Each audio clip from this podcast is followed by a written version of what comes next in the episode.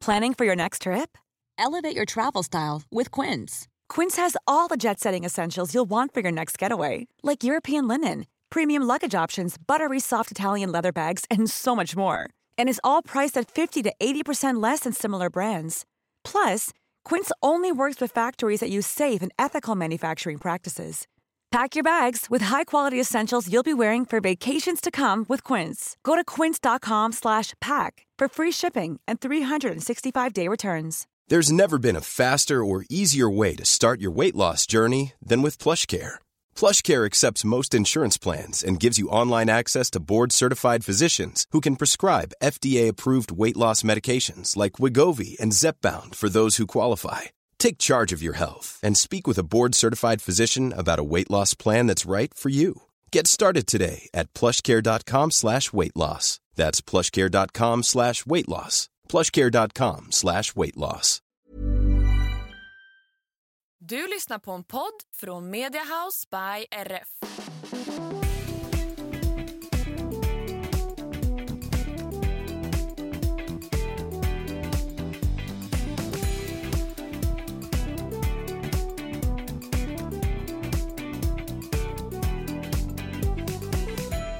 Hej allihopa och välkomna till systrarna Älvstrands hästpodd avsnitt 209. Välkomna, välkomna. Jag som pratar nu heter Anna. Och jag heter Emma och det här är podden om oss och våra fyra hästar och ridsporten i stort och smått. Jag höll på att säga jag som heter nu pratar Anna, men det är inte riktigt rätt. Inte riktigt. Hur mår du? Jo men jag mår alldeles utmärkt. Hur mår du? Jo, men jag mår också bra. Ja. Det känns gött. Jag tycker att nu, det har ju tagit ett tag, men nu har man äntligen kommit in i rutiner igen och känner mig lite piggare för att jag var ju lite vissen efter Thailand. Ja men alltså nu, jag börjar sakna Thailand så himla mycket nu. Konstigt. Ja, alltså jag hade så mycket hellre legat på en strand i Thailand än att behöva stå ut med det här jävla vädret som vi har nu. Ja, men prognosen den här veckan det är ju att det ska snöa som fasiken idag och imorgon. Och sen så ska det regna. Man bara, Ja. ja, vad kul. Ja, det är så vintern är i södra Sverige. Det är ju det, antingen får vi flytta ännu längre ner Ja. i Sverige eller så får vi flytta högre upp. Helst inte högre upp. Eller utomlands. Ja. Vart Mm. hade du kunnat tänka dig att bo då? Du bara Thailand. Precis. Det blir svårt att hålla på med häst i Thailand känns det som. Ja, kanske. Jag vet inte hur mycket tävlingar och sådär de har i Thailand. Och jag är ändå en tävlingsmänniska så jag hade nog tyckt det varit lite tråkigt att ha häst Ja. utan att ja, ha det som min idrott så att säga. Mm, precis. Ja, jag vet inte. Annars är jag ganska så öppen för förslag. Ja, nej, det kommer ju inte bli någon utlandsflytt, herregud. Nej. Men eh, man kan ju i alla fall drömma om lite finare väder. Men jag tycker lite nu, nu är det ju ändå, ja men när ni lyssnar på det här avsnittet är det ju 13 februari. Mm. Det börjar ju ticka på. Ja men det gör det. Och sen så är det GHS om ett par veckor också. Och då har man någonting att se fram emot. Och det är också så här, GHS är på något sätt ändå ett vårtecken tycker jag. Jag vet, eller i alla fall starten mot vår. Mm. Att nu när vi har genomfört GOS, då kommer snart våren. Ja, och det har ju legat på lite olika, vad ska man säga, datum. För ibland är det ju, eller nu det senaste har det varit mycket februari, men tidigare var det ju en del i typ april GHS. Mm, Och det då- berodde väl på när världs... eh, Har inte det varit att GOS har haft världscupfinalerna så då har det legat i april va? så kan det nog ha varit. Mm. Och jag, för jag vet att när du bröt foten till exempel, Mm. det var ju i april 2013 under GHS då. Mm, precis. Så eh, det beror ju lite på om de har världscupfinalerna eller inte. Ja. Vill jag minnas. Så det är ju alltid lite konstigt när det är i april. För man bara, Mm. ska vi behöva vänta över ett år? Ja, jag vet. Men det jag, jag gillar ändå nu när det är i februari. Mm, jag Då, med. då kan man åka bort en helg och så, ja, det, det blir ett så här skönt avbrott i vardagen på något vis. Jag håller med. Men du, Emma, när vi ändå är inne och pratar om GHS Mm. så tycker jag att vi måste ju ta upp den Ja men man kan väl ändå säga att det varit en liten veckans snackis på GHS, eh, framförallt Facebook-sidan va? Ja, jag var inne och kollade på Facebook-sidan för jag såg att tidningen Ridsport hade lagt upp en artikel om att ja, men, det är ju väskförbud nu som sker på många arrangemang på grund av den ökade terrorbilden eller vad säger man? Ja men precis, och det är väl inte på alla arrangemang va? Nej, kanske inte. Utan jag tror att det är på, ja men polisen de väljer väl ut vilka de tycker är, ja men som har störst hot typ. Ja, om jag har förstått rätt så har det ju varit vissa, vad ska man säga, mässor på Svenska Mässan som inte har gått under det här. Men eftersom Eurohorse arrangeras samtidigt som Gothenburg Horse Show så ingår ju det i det här, um, ja, de här reglerna som ju finns nu. Mm. Och det här har ju blivit en snackis för då har ju GHS gått ut med det som gäller på sin Facebook-sida. Det vill säga att ja, men du får inte ha med dig några väskor in på själva arrangemanget. Och undantag är ju typ om du behöver ha med dig väskor av medicinska skäl. Så till och om du exempel, har ett spädbarn. Ja precis, så till exempel Samuel som har diabetes hade ju fått ta med sig sina mediciner till exempel. Som om han någonsin har en väska på sig ändå. Men ja, ja. jag bara Samuel du får åka med ändå så att vi får nyttja din väska. Ja exakt, medicinväskor. Men du och jag får ju inte ha med oss några väskor till exempel. Och Nej. Alltså, jag tycker inte att det är någon big deal för att det är som det är. Och man får bara anpassa sig, förstå själva situationen. Och jag menar det går ju att lösa på no- något vis det som sker nu. Ja men verkligen och folk är ju helt rosenrasande på Facebook. Ja och det som är så roligt är att de, det är många som verkar tro att det är GHS som har satt upp de här reglerna själv och att de är arga på GHS som arrangör. Man bara, det är inte ens de som har bestämt det här. De, de tycker väl att det här är lika tråkigt som alla andra men vad ska de göra? De måste ju gå efter det som polisen har bestämt. Ja men precis och folk bara, men kan inte bara visiteringar? Men det ska de ju ha ändå. Så jag, jag kan bli så trött när man inte förstår sig på en regel. För det är ju så himla enkelt att bara okej, jag får inte ha med mig någon väska, jag får ha på mig en jacka med lite rymligare fickor så jag får plats med mobil och plånbok och ja, men vad man nu behöver ha med sig. Ja, Det, det är ju inte så jäkla svårt. Nej, det är ingen och- kärnfysik. Nej precis och i princip alla situationer som vad ska man säga, påverkas av det här det går ju att lösa på något vis. Mm. Och sen så såg jag att det var några som var arga för att de brukar typ ha med sig egen mat och sådär in på GOS och att det är så himla dyrt att köpa mat. Ja, det är ju verkligen jättedyrt att köpa mat inne på GOS. Men samtidigt, du har ju ändå planerat att vara där en hel helg. Ja, alltså, det, det är ju som du säger, det är vad det är. Ja. Vill du äta, vilket du förmodligen vill, om du är en människa som har en mage, då, då är det ju bara att öppna plånboken. Det är ju tyvärr så. Ja, eller så får man gå ut och äta någon annanstans. Ja, men du, precis. du måste ju inte äta inne på showen. Nej så är det ju. Det finns ju andra ställen, man kan ju gå till någon McDonalds eller vad som helst. Ja, exakt. Så jag menar, jag tror många gör problem som inte finns också. Mm, lite att göra en höna av en fjäder. Jag också kanske ser på sig själv och sin egen situation som att liksom, det är det viktigaste i hela världen. Ja, men jag menar, tänk nu om GHS och polisen bara ja, ja men de får väl ta in väskor och så händer det någonting. Hur kul hade det varit då? Ja, och då, Hade de stått där och bara ja men det var ju skönt att jag fick ta med mig min jävla väska i alla fall. alltså, då hade det blivit ett jävla liv eh, istället på grund av det. mm, precis, så att det finns ju en anledning till varför det görs och då får man bara acceptera det. Exakt. Jag menar jag tycker det är lite jobbigare för vår egen del för vi hade kanske ändå tänkt att eller vi har väl tänkt att vi ska vlogga, då behöver vi ha med oss kamera. Vi hade kanske tänkt att eventuellt podda lite, då behöver vi ha med oss poddutrustning. Och det går ju att lösa och göra det på vårt hotellrum typ. Men Ja. det blir ju lite mäckigare, vi jobbar ju ändå med våra sociala medier och behöver ha med oss lite mer grejer. Men vi får lösa det ändå, det är inte så att vi går runt och gnäller. Nej, exakt. Men på tal om GHS, Anna, ska vi ta och berätta lite information om vart man kan träffa oss under helgen? Ja men det tycker jag att vi ska göra. Och vi kommer ju vara på plats eh, på GHS fredag till söndag. Och på fredagen så har vi ingenting inbokat. Då kommer vi ju bara att hänga där. Så ser ni oss får ni bara grabba tag i oss eller säga hej eller sådär. På lördagen så kommer vi ha en träff i Josefins sadlars monter klockan ett. Och Josefin det är ju hon som vi har tagit hjälp av med sadlarna. Och jag vet inte exakt vart hon står. Det har väl inte kommit ut någon sån information än va? Inte vad jag har sett. Nej. Men då vet ni Josefins sadlar på lördag klockan ett. Mm. Och vi kommer ju lägga ut, om vi får tag på någon sån här mässkarta, så kan vi lägga ut det på vår Instagram. Exakt. Och sen på söndagen klockan 11.00 så kommer vi vara i T-Max monter. Och T-Max det är ju han som har lite stallinredningar, brukar ha med sig massa sadelskåp och sånt där. Mm, det är där vi har köpt vårt sadelskåp. Precis, så då vet ni vart ni kan träffa oss helt enkelt. Precis, och har vi någon mer information, typ om vi ska lägga ut bilder på kartor eller eh, om det sker någon mer happening så kommer vi att lägga ut det på vår Instagram och se till att följa vår story där för det är också där som vi lägger ut mycket. Och vi heter ju systrarna Elfstrand på Instagram. Ja, precis. Jag är så taggad på Göteborg. Ja, Jag- är sjukt taggad också. Det är inte långt kvar nu. Nej, och det bästa av allt är att vi har ju bokat in vår ekiopat Kristin att hon ska behandla hästarna på fredagen. Så då kan hon vila under helgen med gott samvete. Hon? Nej, våra hästar. Jaha, jag tyckte du... Jag tycker så, så då kan hon vila med gott samvete. Ja men du, din hörsel är ju inte alltid den bästa Anna. Det, det är ju faktiskt så.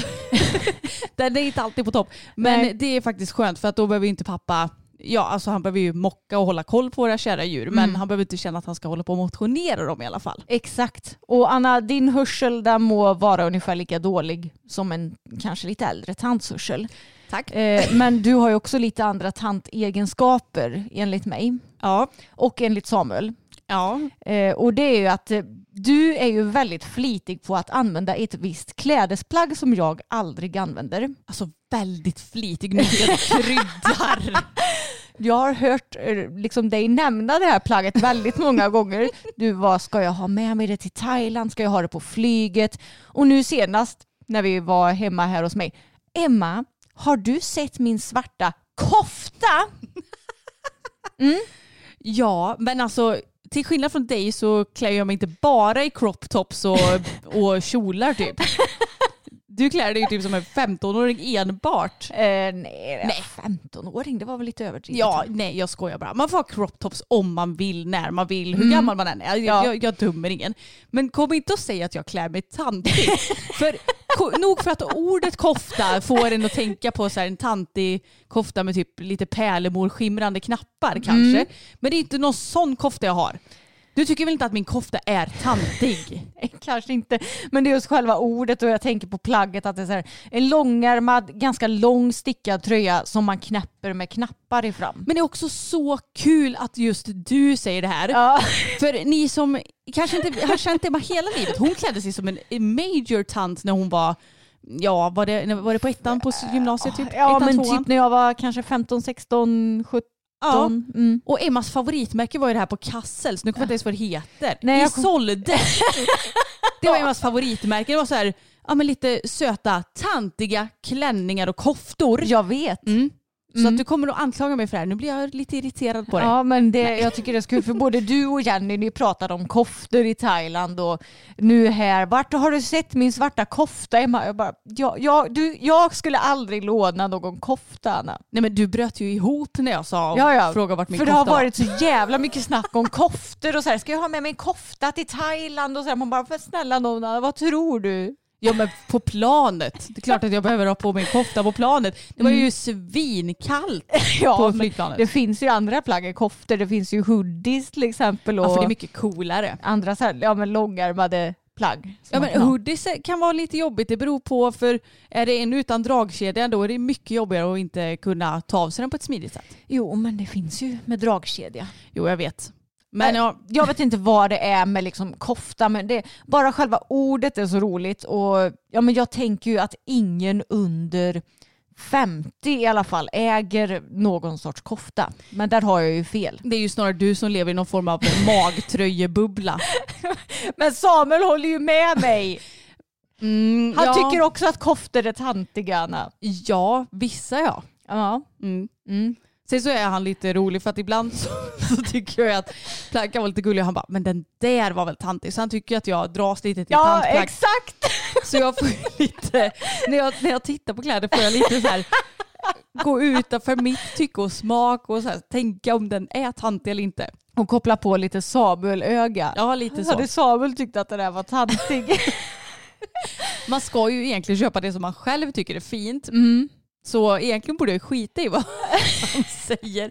Men eh, jag tycker, alltså jag har alltid varit så när det kommer till kläder. Mm. Att jag tycker det är svårt att bara bestämma själv om något är snyggt eller inte. Jo. Jag behöver typ en second opinion. Ja, annars kanske du end up med liksom den stilen som du var på den bilden förra veckan när Ja. du var en tioårig liten söt tant. Ja, eller när du var en tant när du var 16-17 år där. Ja, det, då hade jag på mig rosa Och massa gulligt och små klackskor och så här också. Ja, men min stil har ändrats enormt genom åren och tur är väl det. Och jag har haft alla möjliga stilar. Jag har varit emo, jag har varit lite halvt tantig. Ja, men förr i tiden då var det ju mycket så här eh, leggings och sen Mm. att man hade en kjol ovanpå det och så här trekvarts... Äh, gud alltså det, det är tur att... Eh, Det går framåt. Ja, att det går framåt. Jag, jag är ganska så nöjd med min stil idag får jag säga, även om jag sällan har på mig några vanliga kläder. Men tror du inte om tio år att vi kommer bara, vad hade vi på oss egentligen? Kanske.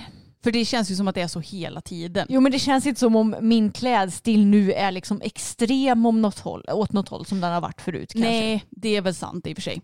Mm. Du är lite, lite tråkig. Nej. Nej, jag skojar bara. Jag gillar färger faktiskt Anna. Ja, jag vet.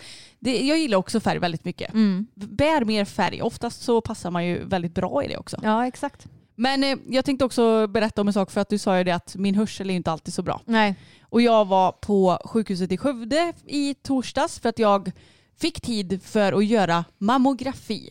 Jag har ju pratat om att jag hittade en knöl i mitt bröst. Det var väl innan, ja men typ kring jul va? Ja. Tror jag. Och då ringde jag ju till vårdcentralen och kom på undersökning. Och så sa hon att ja men det kommer, det kommer nog ganska snabbt för dig att få röntgentid. För det här är ju ändå prioriterat även om jag tror att det är lugnt sa hon. För att hon tyckte sig känna en till liten knöl. Och man brukar sällan ha två cancerknölar i samma bröst liksom. Mm. Men så åkte jag till Thailand och tänkte att ja, nu kanske Samuel får ta emot en kallelse när jag är iväg. Men jag bara, ja, har du fått något brev ifrån eh, ja, men, Västra Götalandsregionen? Ja, men den har jag betalat sa han. Jag bara, va? Ja, då hade han ju betalat mitt läkarbesök bara. Så jag bara, nej, har jag inte fått någon kallelse? Och så tog det ett tag och sen så fick jag ett sms. Påminnelse om din tid. Jag bara, vadå påminnelse? Jag har inte ens fått hem någon, någon remiss. Men så hade jag fått det i brevlådan. Jag kommer inte ihåg om jag och Samuel har varit lite slarviga med att kontrollera det där. Men bara på tal om min hörsel, jag tänkte jag ska börja med det så jag inte glömmer bort det. Nej. Efter mitt besök så skulle jag gå och köpa en Pepsi för jag var törstig. och det här är så kul för att Alltså alla gånger så frågar inte jag om jag inte hör helt korrekt för ibland så spelar det ingen större roll. Men så, så vet jag inte om kassörskan sa antingen var det bra med den eller var det bra madame? Antagligen så är det ju det förstnämnda. Ja. Men de brukar ju säga var det bra så och inte var det bra med den. Så det var bara så kul, var det bra madame? Tänkte bara, vad gulligt om det var så hon sa. Madame. Ja, det, det sa de ju i Thailand. Ja, Och det var ju främst till mig då för att eh, thailändarna de blev ju så oroliga när de såg att jag hade fått så mycket färg på mitt bröst. ja men grejen är att du, när du solar, du bränner det ju väldigt sällan. Ja. Men du blir ju lite röd för att, ja men det blir väl lite så av värmen och du har ju den hudtonen. Ja men jag blir ju snarare lite röd. Jag blir ju mer kanelfärgad. Jag blir ju inte, vad ska man säga, gyllenbrun på det Nej, men du är ju inte olivfärgad Nej liksom. exakt utan jag är mer lite så rödbrun i min ton. Så thailändarna som, de har ju en annan hudton än vad Svennebanan Emma har. Så jag tror att de tror att jag har bränt mig fastän jag inte har gjort det. Så då var det vid säkert två tillfällen. Are you okay madam? You are very red. Och jag bara okej om de tycker hon är röd då ska de ju se andra som kommer som Ja. ljus, eh, rödljus stopp. Det roliga var att en gång då när jag, eh, när en av de här thailändarna sa det här, då bara vänta lite jag ska hämta kokosolja. Så kom hon med kokosolja och smörjde in mitt bröst med det. Jag bara, om du tycker att jag är eh, röd så blir det inte bättre av att du smörjer in mig med olja när jag ska sola mer. Men visst, gör du det? Nej då skulle du behövt ha en stark SPF plus en t-shirt eller någonting då. Precis. För att vara on the safe side. ja, men det var ingen fara med mig. Det, var- det var det verkligen inte. Nej, du klarade det ju fint. Men i alla fall, jag var ju på mammografi då. Och det roliga var när jag kom in i det här rummet med röntgenapparaten så sa hon det, hon som skulle göra själva röntgen på mig, hon bara ja, är du lite orolig nu? Har eh, folk skrämt upp dig om det här med mammografi? Och jag bara nej, jag har väl inte hört så mycket direkt. Jag menar, tydligen så ska man ju vara kring 40 år innan man får sin första kallelse. Så det är inte så att vår kompiskrets har börjat gå på mammografi och Nej. sånt där. Den enda som har gjort det, det är ju mamma då. Ja. Men hon, har, hon är ju lite som, som det med att ja, det är vad det är. Hon är inte så brydd om Nej. saker och ting. Man måste ju göra saker för att få reda på saker Mm. och eh, ja, så. Men eh, så jag hade inga direkta förväntningar. Men ärligt talat så gick det faktiskt väldigt bra. Det är klart att det är ju lite skumt när brösten blir helt klämda i en maskin. Men jag tyckte inte att det gjorde ont. Nej. Det drog lite i huden typ på sin Ja. höjd. Men jag tror att även om jag, jag är lite rädd för smärta, det är jag. Men jag tror inte att jag egentligen är så smärtkänslig. Nej, det är ingen av oss. Nej, så att det gick jättebra så. Och sen så när hon hade tagit, ja det tog ju lite längre tid för hon skulle ta lite inzoomade bilder på mitt vänstra bröst och jag hade känt den här knölen.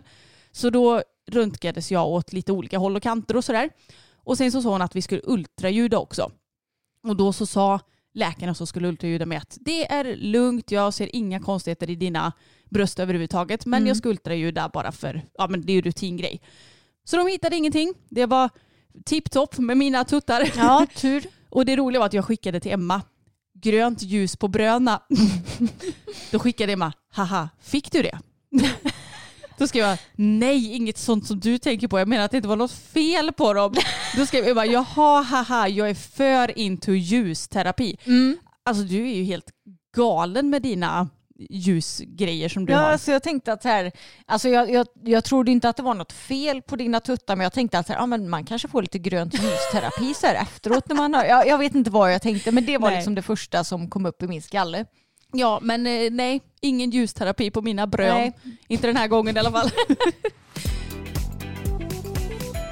Jag måste bara berätta lite om ett eh, litet problem som jag har fått nu så här, ett par veckor, några veckor efter Thailand. Och min hud den har ju ballat ur helt och hållet. Ja, det har den gjort. Ja, alltså min hals, jag vet inte vad som har skett. För först trodde jag att typ jag hade råkat överbehandla den med retinol. Men nu är jag inte så säker på att det är det. Utan jag har liksom fått som röda eksem på min hals. Den är hur torr som helst. Nu börjar det bli bättre.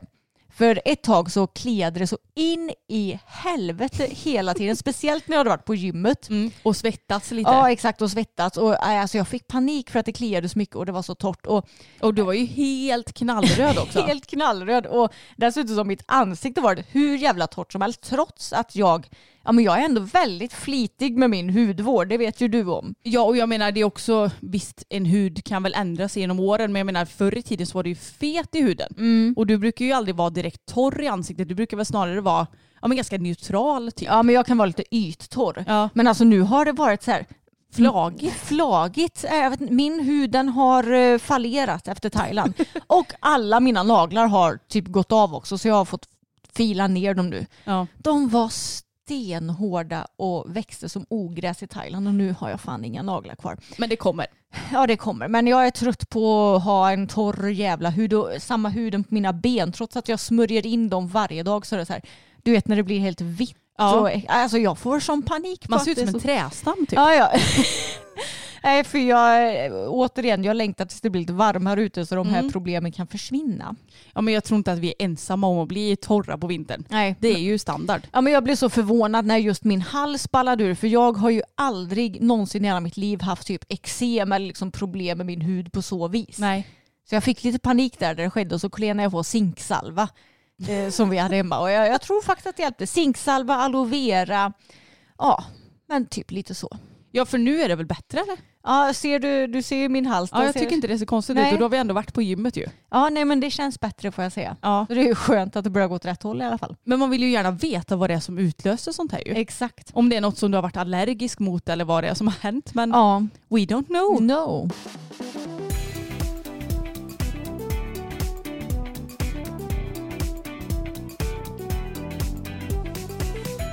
Förra veckan var ju den första ordentliga veckan för Pebban efter Mm. att eh, vi fick eh, grönt ljus, även hon, då, Hehe.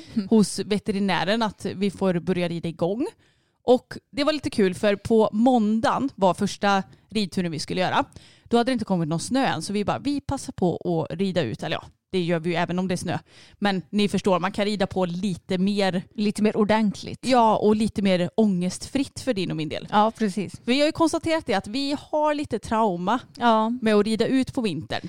Man, hästarna har halkat, de får snöstylter så att broddarna inte hjälper och så vidare och så vidare. Ja och jag har gått omkull, Ja. eller halkat omkull med Tage en gång. och jag du- har nästan typ. gjort det. Ja. Mm. Så att vi har lite, det, det är lite jobbigt även om vi vet att de är broddade, de brukar inte halka. Nej. Det brukar oftast gå bra så är det ändå lite ångestfyllt. Men i måndags, ja, eller ja, förra måndagen då, så red vi ut en sväng. Och då tänkte vi att Pebban hon kanske kommer vara lite extra pigg för hon har ju inte ridits ut på länge eftersom hon bara tumkört och sådär. Mm. Nej, Nej. hon är ju fantastisk. Ja, men hon var så snäll. Och liksom helt otittig, bara går först hur lugnt som helst. Vi både skrittade, travade och galopperade. Hon Ja. kändes, alltså på riktigt, exakt likadant som när jag red ut på henne senast. I, ja, det måste ha varit i typ början av december eller något sånt där. Ja men hur skönt är inte det? Mm. Hon är ju fantastisk den hästen. Och man kan säga att min kära häst, Fokus, han var ju mer tokig än vad Pebban var. Ja, För nu har ju inte han heller ridits ut på för att ja, men nu när det är dåligt väglag ute, han, han, kan ju egentligen ridas ut på själv, men då måste vi göra det lite småregelbundet i alla fall för att han ska ja, men underhålla sitt mod typ. Och eh, för att vår kommunikation ska funka helt hundra och sådär. Och nu så gör det inte riktigt det. Och om jag ska försöka få honom att gå själv, då håller han ju på och stannar och backar och kan småstegra lite. Mm. Vill jag göra det när det är halt ute? Nej. Nej. Så att vi har ju inte ridit ut sådär jättemycket. Vi har skrittat ut bara när du promenerat med Bella eller Pebban eller sådär. Ja. Men det har inte blivit några ordentliga uteritter. Så han var ju lite glad då. Och extremt stark.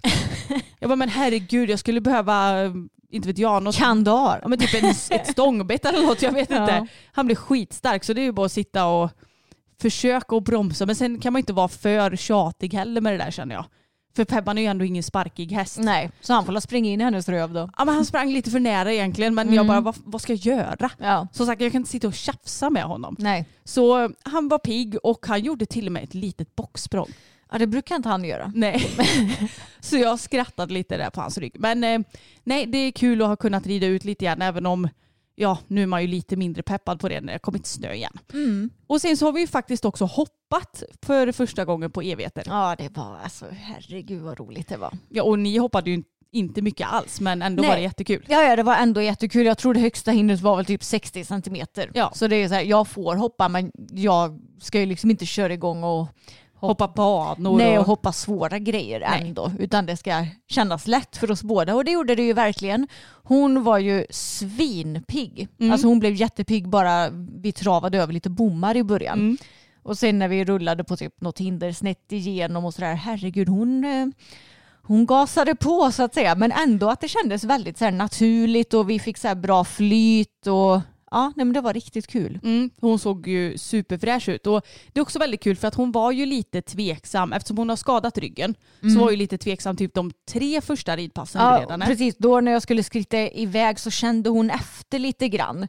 De typ första stegen. Men det slutade hon ju med väldigt snabbt. Så nu känns hon ju alltså helt som vanligt att rida. Mm. Och det är det som är lite problemet nu. För hon känns så himla fin ridningen. Hon känns, ja men när jag rider på banan så känns hon ju nästan likadan som innan skadan. Alltså det känns ju inte som om hon har förlorat mycket styrka, kondition och så vidare. Mm. Så det är ju det här som är problemet, att jag får ju passa mig så att jag inte liksom kräver för mycket av henne nu i början eftersom hon känns så himla fin. Ja men man får ju ha en tanke i bakhuvudet hela tiden att hon faktiskt har varit skadad nyss. Så att det, inte blir att man bara åh hon känns jättefin och så börjar man att ja, men, göra svårare grejer. Nej exakt. Det som är skönt är ju att hon har ju hållit igång ändå under hela tiden. Så Mm. det är klart hon har tappat lite styrka och lite kondition. Men jag behöver absolut inte börja om från början med henne. Nej och det är ju inte så att ja, men nu måste vi skritta två veckor och trappa upp utan det är ju bara att köra på bara att du ska bromsa din ambition lite kanske. Ja exakt. Men alltså hon känns så fin. Vi har ju ridit något dressyrpass också. Mm. Hon känns ju ruskigt stark. Alltså Mm. inte stark i handen utan stark i kroppen. Väldigt lösgjord trots att hon inte har ja, gått någon ridning det senaste. Så jag kan inte vara mer nöjd med min lilla tjej. Nej, och det är också väldigt kul för jag tyckte att när vi satte igång henne efter hovbensfrakturen då kändes hon ju lite, alltså inte ojämn som att hon var halt, men Mm. ojämn som att hon var väldigt ojämnt musklad och ojämnt, Ja, men kanske ganska mycket svagare i ja, höger, Höger. bak blir det. Mm. Mm. ja, Och det är hon väl säkert liten också för de flesta hästar har ju något bakben som de gärna blir lite svagare eller Mm. starkare i. Och höger bak är ju det svaga bakbenet för de flesta hästar tror jag. Eh, så det är klart att hon är kanske inte riktigt lika jämn som hon var innan. Men till exempel så har jag haft sånt problem med vänstergaloppen egentligen typ hela hösten. Men så jag fick ju en chock när jag galopperade i vänstergalopp och bara oj det känns ju riktigt bra det här. ja, men ibland så tror jag faktiskt inte att det är dumt, även om man inte vill vila dem kanske medvetet så länge bara för att, så tror jag faktiskt inte att det är dumt ibland att de gör något sånt här lite klanteri för att jag tror att det är för något gott med sig. Hon ser superfräsch ut. Ja. Så jag tror att ni kommer vara tillbaka väldigt snabbt. Ja men det tror jag också. Min plan är att jag ska dressyrträna igen om två veckor. Mm. Då tänker jag att hon ska vara så pass bra igång att vi kan rida någon eh, träning. Ja, och då tänker jag att jag också ska träna för att Mm. jag har typ inte orkat åka iväg själv och det har varit så jobbigt väglag ute och ja, jag har varit lite omotiverad till att träna. Det blir lätt så när man har haft ett uppehåll tycker jag. För jag älskar egentligen att träna och tycker det är skitkul och det ger jättemycket men jag har varit lite lat. Ja men det blir ju så. Ja, men jag tänker om två veckor så är vi båda redo. Ja. Så det blir kul. Men, och, ja, jag tänkte säga att du och Fokus hoppade ju lite också. mm, det gjorde vi. Och, alltså det känns lite sisådär måste jag säga. Det är klart att han, han känns ju väldigt fin. Och jag tyckte han gjorde framförallt väldigt, eller bomövningen väldigt bra. Vi skulle trava, tre travbommar. Gjorde han hur fint som helst. Han har ju kunnat krångla till det där med travbommar väldigt mycket tidigare. Men det har inte varit några konstigheter nu det senaste. Och sen så fattade vi galopp och så hoppade vi över ett litet block. Och det gjorde han väldigt fint men han känns ju lite, alltså ett litet uns av tveksamhet i honom hela tiden. När jag ska hoppa. Och jag tror att det beror säkert på att vi inte har hoppat så kontinuerligt. Det tror jag. Så det kanske, förhoppningsvis så kommer det lossna. Om vi bara håller i det här lite nu. Det tror jag absolut. Herregud, jag har ju knappt hoppat ett hinder på hela vintern liksom, så det är inte konstigt att han blir lite tveksam och säkert du också kanske. Nej men jag känner mig inte tveksam. Det är det som är väldigt skönt trots att jag har hoppat väldigt, väldigt lite. Men du kanske känner efter lite mycket då? Det gör jag kanske. ja, men ibland så är det ju så himla svårt för hade jag suttit upp på en helt ny häst för mig som hade känts sådär. Då hade ju inte jag tänkt så mycket. Då hade jag ju bara, "Ja, men det är hålla om med skänken och peppa och så kör vi. Men eftersom det är min egen häst så tittar man ju inte så eh, objektivt Nej. på det. Och jag måste försöka koppla på det där lite. Jag tror att ibland är det bra att tänka på att man inte sitter på sin egen häst även fast man gör det. Ja, det tror jag. Så jag får försöka att lägga till det lite. Men eh, vi sa ju det, vi har ju vloggat när vi hoppade det här passet. Och jag tycker det är så svårt att veta vad tusan man ska plocka fram för hinder. Alltså.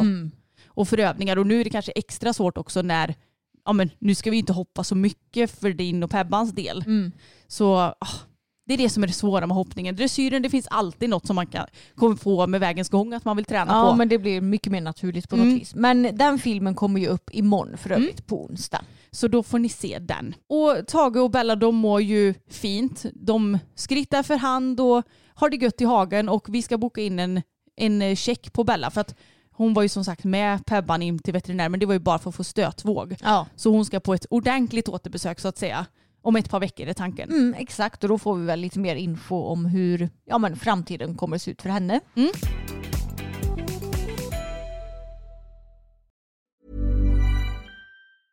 Hey, I'm Ryan Reynolds. Recently, I asked Mint Mobile's legal team if big wireless companies are allowed to raise prices due to inflation. They said yes. And then when I asked if raising prices technically violates those onerous two year contracts, they said, What the f are you talking about, you insane Hollywood ass? F- So to recap, we're cutting the price of Mint Unlimited from $30 a month to just $15 a month. Give it a try at mintmobile.com slash switch. $45 upfront for three months plus taxes and fees. Promo rate for new customers for limited time. Unlimited more than 40 gigabytes per month. Slows. Full terms at mintmobile.com. There's never been a faster or easier way to start your weight loss journey than with PlushCare. PlushCare accepts most insurance plans and gives you online access to board-certified physicians who can prescribe FDA-approved weight loss medications like Wigovi and Zepbound for those who qualify. Take charge of your health and speak with a board-certified physician about a weight loss plan that's right for you. Get started today at plushcare.com slash weight loss. That's plushcare.com slash weight loss. plushcare.com slash weight loss.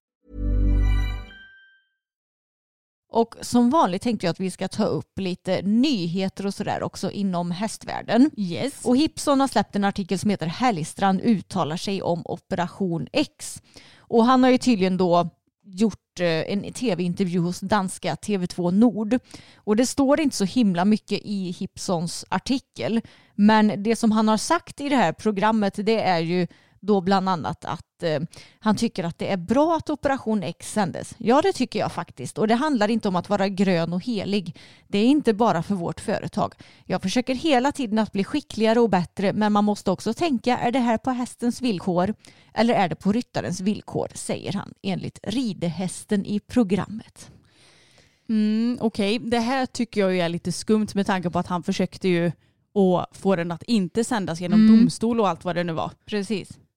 Så det känns ju som att han säger det här bara för att eh, ja, han ska se lite bättre ut.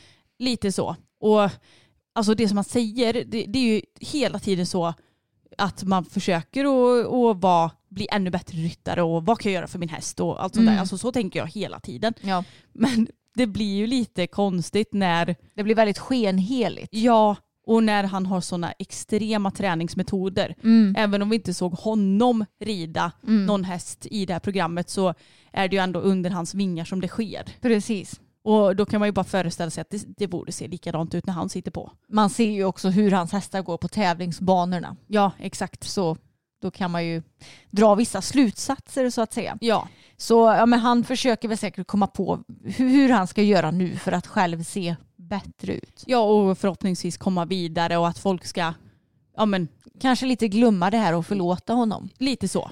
Det får vi se hur det blir. Jag vet ju att eh, ja, men Härligstrand Dressage, de har väl haft hingstvisningar och sådär som massa folk har varit på också. Mm.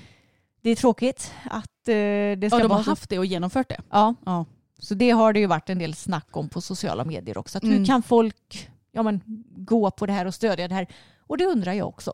Det undrar verkligen jag också för att som vi har pratat om att det finns ju ändå en del som har betäckt typ med Jovian och nu kommer jag typ inte ihåg någon annan hingst som han har i avel så. Och det är klart att de hästarna som redan finns, de ska vi ju kanske inte ja, men, bli tvära över.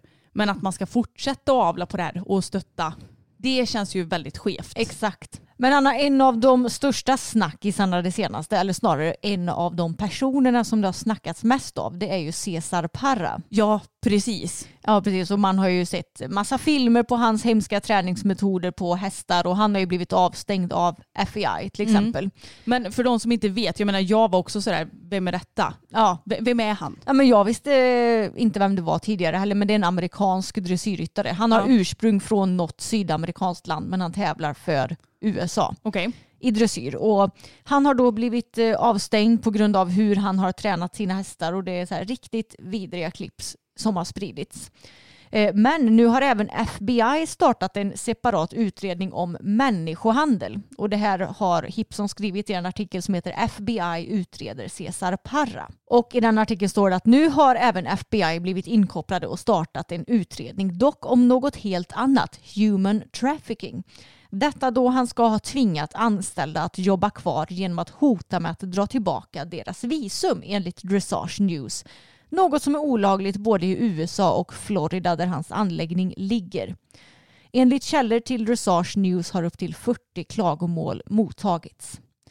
Att fällas för human trafficking på grund av tvångsarbete i USA kan ge upp till 20 års fängelse och böter, men i de allra värsta fallen livstidsfängelse. Samtidigt har även det tyska ridsportförbundet startat en utredning gällande två tyska återförsäljare som ska ha tillhandahållit hästar till Parra. Det som kan ses i videoklippen och bilderna är motbjudande. Vi kommer ta till alla medel för att agera mot detta. Ja men det var väl ungefär det. Ja, men eh, det låter ju verkligen toppenbra. Inte bara misshandla sina hästar med träningsmetoder utan tvinga människor att jobba kvar också. Eh, En riktig toppenkille. Alltså, Svärmors dröm. Ja, men herregud eller? Ja, men sen, man blir ju inte förvånad för kan du bete dig på det här viset mot djur då är du antagligen inte någon trevlig människa mot människor heller tänker jag. Nej, det är väl i och, för sig, i och för sig sant, men många känns ju också som att de kan vara bete sig hur som helst mot ett djur för att de ändå inte kan säga någonting typ mer än kroppsspråk. Men att man ändå är snäll mot människor för att ja, man ska framstå bättre typ. Ja precis. Så, tolk, eller så har jag tänkt många gånger i alla fall att folk är.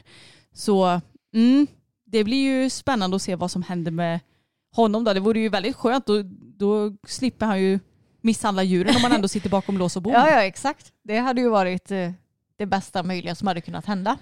Åh, det här blir bara konstigare och konstigare. vad är det för skit som kommer? Vad, vad, hur har det här inte kommit upp tidigare? Eller jag, Fattar du vad jag menar? Men det känns ju som att det har blivit en snöboll i rullning nu. Ja. När fler och fler saker kommer fram så är det också fler som vågar kanske prata om deras, ja men det som de har varit med om och det som de har sett. Så det är ju jättebra. Det är superbra, verkligen. Och lite på tal om det som vi har snackat om tidigare här så släppte Hipson en krönika den 12 februari som rubriken har Traudi Björling krävs en diskussion för att skapa förändring måste komma uppifrån.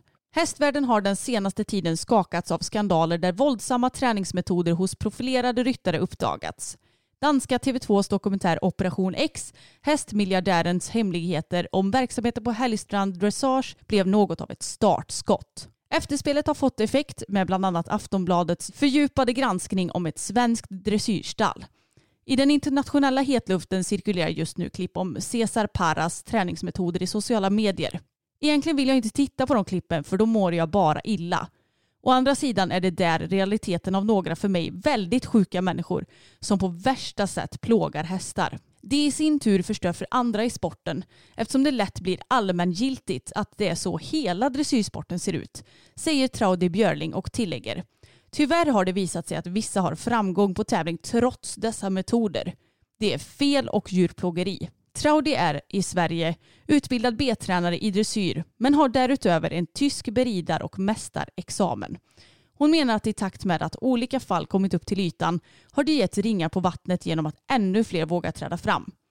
Jag tror att folk tycker att det här är saker som borde kommit fram för länge sedan men det är också saker som har tystats. Det är därför man inte vågat anmäla eller visa vad man sett tidigare. Det är så mycket känslor involverade i de här berättelserna så det är inte konstigt att det kommer upp nu. Att allt fler vågar träda fram tror Traudi är en förutsättning för hela ridsportens framtid.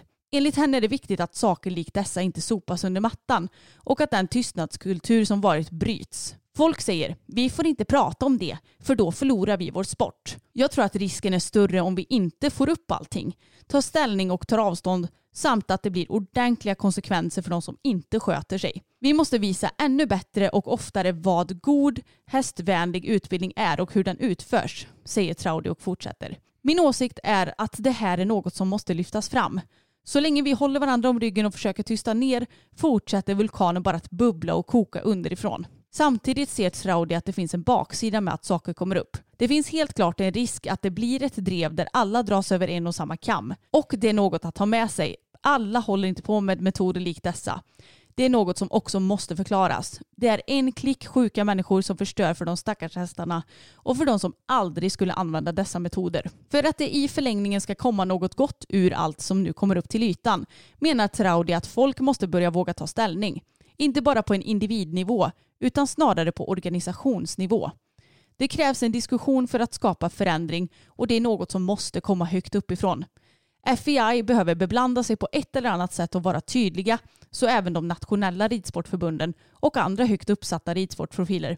Annars blir det svårt. Det måste tas en gemensam ställning mot det här. Traudi kan också se att dagens bedömning på dressyrbanan kan bli en bidragande faktor till vad som anses rätt eller fel när hästar tränas. Hon tar upp Charlotte Frys uppmärksammade segerritt med Everdale från världscupen i Amsterdam som ett exempel. Något som bland annat Horse Magazine har rapporterat om. Ryttaren rider så som domaren dömer. Det får man höga poäng för. Det är vad man försöker få fram. Charlotte Frys ritt har bidragit till internationell diskussion.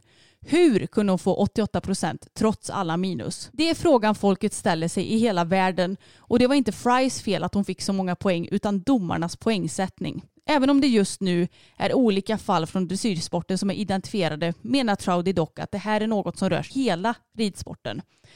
Träningsmetoder som inte är helt hästvänliga finns inom alla grenar.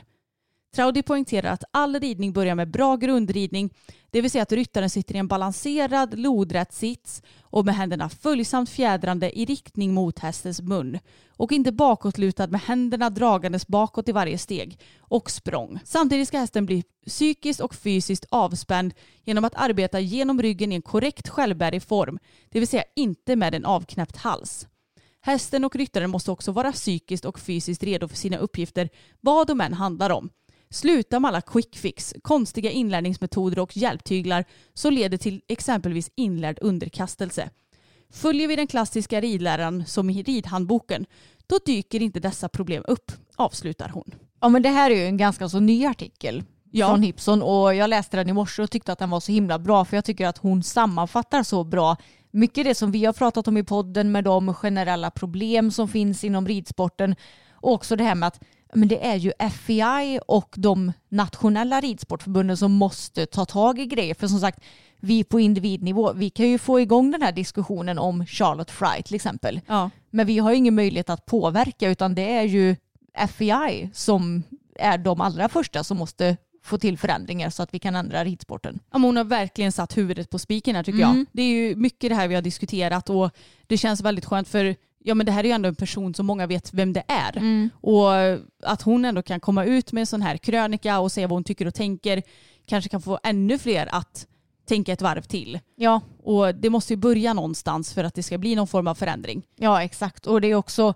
därför som, eh, ja men om vi tar till exempel Patrik Hittel och Isabel Werto som exempel. Det gynnar ju inte sporten att de har tagit över Härligstrands hästar till exempel. Nej. Utan det visar ju bara på att de inte tycker att det är någon big deal det som han har gjort och att de ändå kan tänka sig att fortsätta jobba med honom på det här sättet. Exakt. Och mm, som hon pratade om med domarna, hur de bedömer ritterna. Det, det är ju inte Charlottes Fries fel att hon får 88 procent. Nej det är det ju faktiskt inte. Utan det är ju domarnas fel. Och att de sitter och bedömer det här positivt. Som hon pratar om att man inte ska få höga poäng om man sitter och lutar sig bakåt och drar hästen i munnen i varje steg. Liksom. Ja men det är ju exakt det här vi har sagt att varför får hon så höga poäng? Och anledningen till att, ja men det är klart att ryttarna blir färgade av hur domarna dömer och att de också bara, ah men den fick bra poäng, då måste jag rida mer som den även om det, hur, hur den ser ut. Det är klart att det är domarnas ansvar.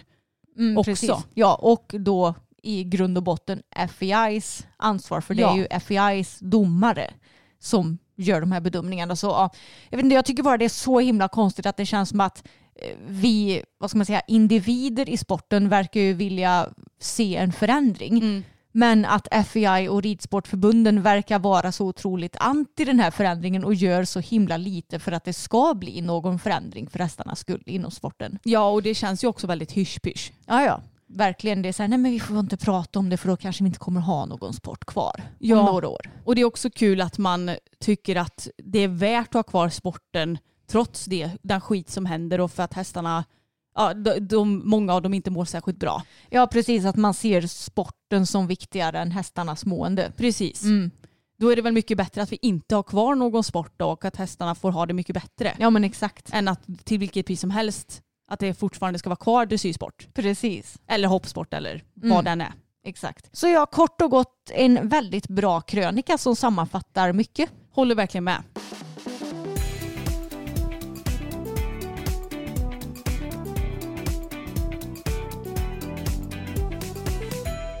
Som ni vet så är ju planen att vi ska köpa oss en till häst. Ja. Jag tänkte säga en till liten häst men eh, inte för Inte liten. för liten, nej. Bara, det blir en falabella. Nej, det hade varit kul det också men Mm. lite onödigt för vår eh, verksamhet och eller Ja. verksamhet. Vårt, Jo, men- ja, men vår, kan man väl ändå kalla vår det. hästverksamhet. Ja men det kan man väl ändå kalla det. Ja. Även om det inte innebär att någon annan får komma och rida på våra hästar. nej. Så.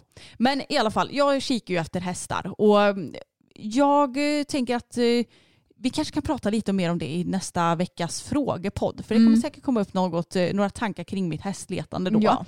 Men hur som helst så är jag ju inne och kollar på Hästnet med jämna mellanrum. För att det är ändå en sida jag tycker är väldigt bra. Den är tydlig. Jag har ju kollat på den sedan jag var typ tio år gammal och letade häst första gången. Mm. Så det är en gammal goding som man håller kärt Japp. så att säga. Men det var lite kul. Jag kom över en annons. Jag har ju sökt på dressyrhästar. Så, och så har jag lite så här, ja men typ vilken mankhöjd jag söker efter och ungefär vilken ålder. Och så söker jag på alla dem. Och då kom det upp en dansk häst. Som antagligen så är det här ursprungsskrivet på danska. Men så är det översatt till svenska. Och jag fnissade lite för då är det lite så här Google översatt gone wrong. Ja. Ja, nu kallar jag den här hästen för Tage istället för att ja, jag vet ju inte om den här människan vill att det ska nämnas. Nej. Tage är en häst för dig om du gillar en lugn och okomplicerad vallack. Han är lätt att hantera och kan lätt hanteras av alla, stora som små, trots sin storlek. Han går rakt in i släpvagnen och han har tagit hand om allt. Bara en stor nöthuvud.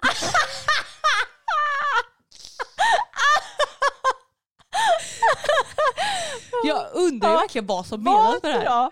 Bara en stor nöthuvud. Det är som att bara, han, han, han har ingenting, han har lite kokosnöt där inne så att han bara gör allt. Tage har inte gått till många evenemang. Då det inte var tidigare ryttares intresse. Men är väldigt trevligt att ha med utanför stan.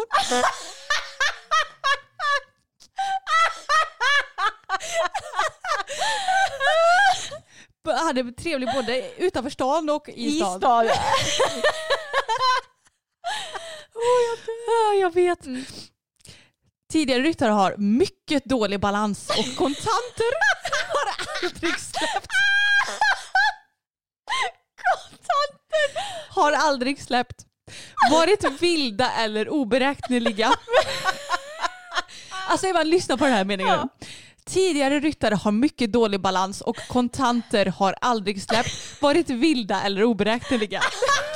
Vad tusan skulle stått där! Jag, jag antar att det menas typ att tidigare ryttare har inte haft så bra balans men att eh, hästen har aldrig blivit vild eller oberäknelig trots det. Ja, precis. Han är inte heller stygg ens efter 14 dagars semester. Ah. Ja men det var ju typ det som var kul. Åh, jag dör. Alltså det roligaste av allt är han går rakt in i släpvagnen och han har tagit hand om allt bara en stor nöthuvud. Vad fasen ska det stå där? Så vill ni ha ett nöthuvud så Då vet ni att det är den här Tage då som ni ska leta efter. Åh herregud. Ja, men jag skrattade så mycket. Alltså det hade ju varit bättre om de bara hade skrivit på engelska. Ja, eller danska. Ja, Ärligt talat. ja för det hade tror man man hade förstått, förstått mer. Oj, Det är ju oj, tur oj. att han eh, trivs bra även utanför stan med. Ja, det är ju. Ja, det där var det roligaste på länge. Ja, jag vet. Oj, oj. Ja, det tur att du har lite koll på hästen så att du kan Ja. hitta såna här roliga grejer. Ibland hittar man guldgruvor. Ja, ja.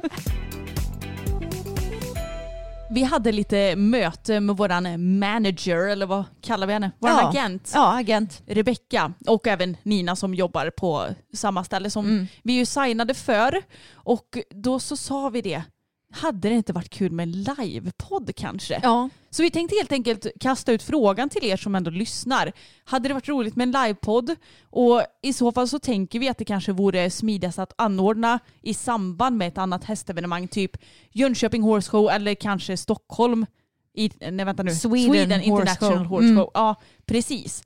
Så ni kan väl ändå diskutera lite vad ni tycker Mm. och kommentera gärna under vår, vi har ju en eftersnacksgrupp på Facebook. Mm. Där kanske nästan är enklast att skriva eller? ja, vi skulle kunna göra en liten eh, vad heter det? Ett inlägg. Ja, eller omröstning på Insta-story också. Det kan vi göra. Mm. Så spana in både Instagram och Facebook om ni har något att, att säga om det. Ja, Och har ni andra förslag vart det skulle kunna vara någonstans så får ni gärna komma med det. absolut. Men framförallt så undrar vi om intresset ens finns. Ja, ifall det är någonting som vi ska ja, men jobba på för att få ihop i år. Ja, för jag menar det kommer ändå krävas en del jobb Mm. bakom. Och då är det klart att vi vill ju känna att det ska vara värt. Exakt. Så att det inte kommer typ så här två stycken.